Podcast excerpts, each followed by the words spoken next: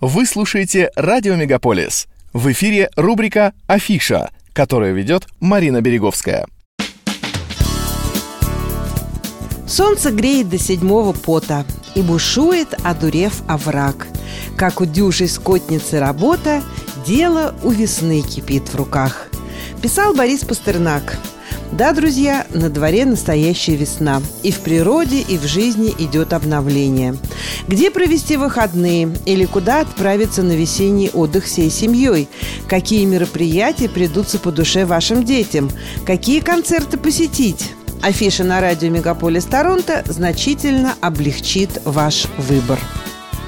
В природном заповеднике Халтон вблиз Милтона уже 150 лет существует Мейпл Таун – кленовый городок, а последние 40 лет здесь обучают множество посетителей, маленьких и взрослых, старинному канадскому промыслу – превращению кленового сока в сироп, из которого потом делаются самые разнообразные сладости – кленовой рощи парка Маунсберг в этом году с 4 марта по 9 апреля сок собирают с 300 деревьев, и урожай обещает быть богатым. А кроме того, гостям предоставляется великолепная возможность самим побродить по весеннему лесу, подышать кристально чистым воздухом, которого давно уже нет в Торонто, и услышать перекличку птиц, оставшихся зимовать в этих местах.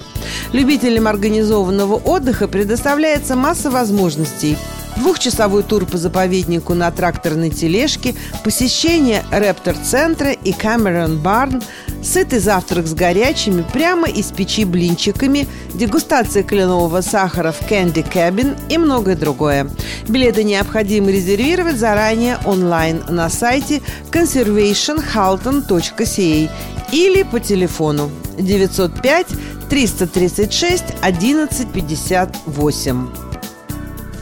Отправившись на фестиваль кленового сиропа в Оквилл, вы как будто перенесетесь на два с лишним века назад, в 1890 год. В ходе организованного тура Maple Line сотрудники и волонтеры Бронте Крик Провиншнл парка, одетые по моде того времени, расскажут о различных исторических путях сбора и производства кленового сиропа. Путешествие закончится в центре Spruce Lane Farm, где можно будет узнать от опытных мастеров, как как это делается теперь в наши дни. А затем, конечно, попробовать свежий сироп и леденцы, которые иногда остужают прямо в снегу. Для полного удовольствия, особенно ребятишек, стоит непременно посетить мини-зоопарк и познакомиться с симпатичными животными, обитающими на ферме. Затем плотно перекусить в блинном доме. Билеты на ланч можно купить у входа. А напоследок обязательно заглянуть в местный магазин, где продается все, что можно изготовить из кленового сиропа, включая шоколад и варенье.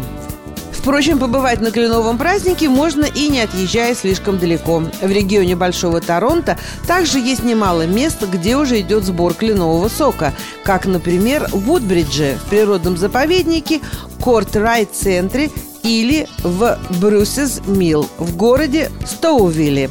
Здесь можно будет узнать и увидеть, как добывали сок и делали кленовый сироп коренные жители в разных местах Канады. Оказывается, в старые времена белый сахар привозили из Вест-Индии. Он облагался налогом и считался деликатесом. Но с развитием промышленного производства сахар подешевел и начал вытеснять кленовый сироп как основной сладкий продукт. По сравнению даже с началом 20 века, сегодня его изготовляется примерно в 5 раз меньше. Вместе с тем, 75% мирового объема кленового сиропа выпускается в Канаде. Его экспортируют в 68 стран. И в 2020 году это принесло стране полмиллиона долларов дохода. Кленовый сироп в разнообразных формах и упаковках можно приобрести на рынке Сент-Лоуренс Маркет. Главному рынку Торонто исполняется 220 лет. Пройдитесь по любому из рядов этого исторического места, и вы увидите изобилие еды. Свежее мясо, морепродукты, торты и пирожные, горячие готовые обеды и другие вкусности. Но если вы посмотрите на северо-запад, в сторону улицы Джарри-стрит и Франц-стрит-ист, то увидите новое здание рынка – строительство которого велось в течение последних нескольких лет. Как только строительство будет завершено, приезжие фермеры и ремесленники будут располагаться на первом этаже нового здания. На втором этаже – общественные помещения, а этажами выше – муниципальные судебные службы. Именно сюда люди смогут обращаться для решения таких вопросов, как оспаривание штрафов за парковку. Это последнее изменение рынка, который существует уже третий век. Впервые он появился в 1803 году и предшествовал конфедерации Канады более чем на 6 десятилетий. Одна из наружных стен первой городской ратуши Торонто находится в южном здании рынка с дверями на Франт-стрит Ист. В первые годы торговцы в основном работали под открытым небом. Крыша появилась около 120 лет назад – на рынке был изобретен бекон Пи Мил. Перед отправкой в Великобританию свинину сначала солили, а затем обваливали ее в желтом горохе. Впоследствии производители обнаружили, что горох портится по дороге, поэтому они внесли поправку и начали обваливать его в кукурузной муке.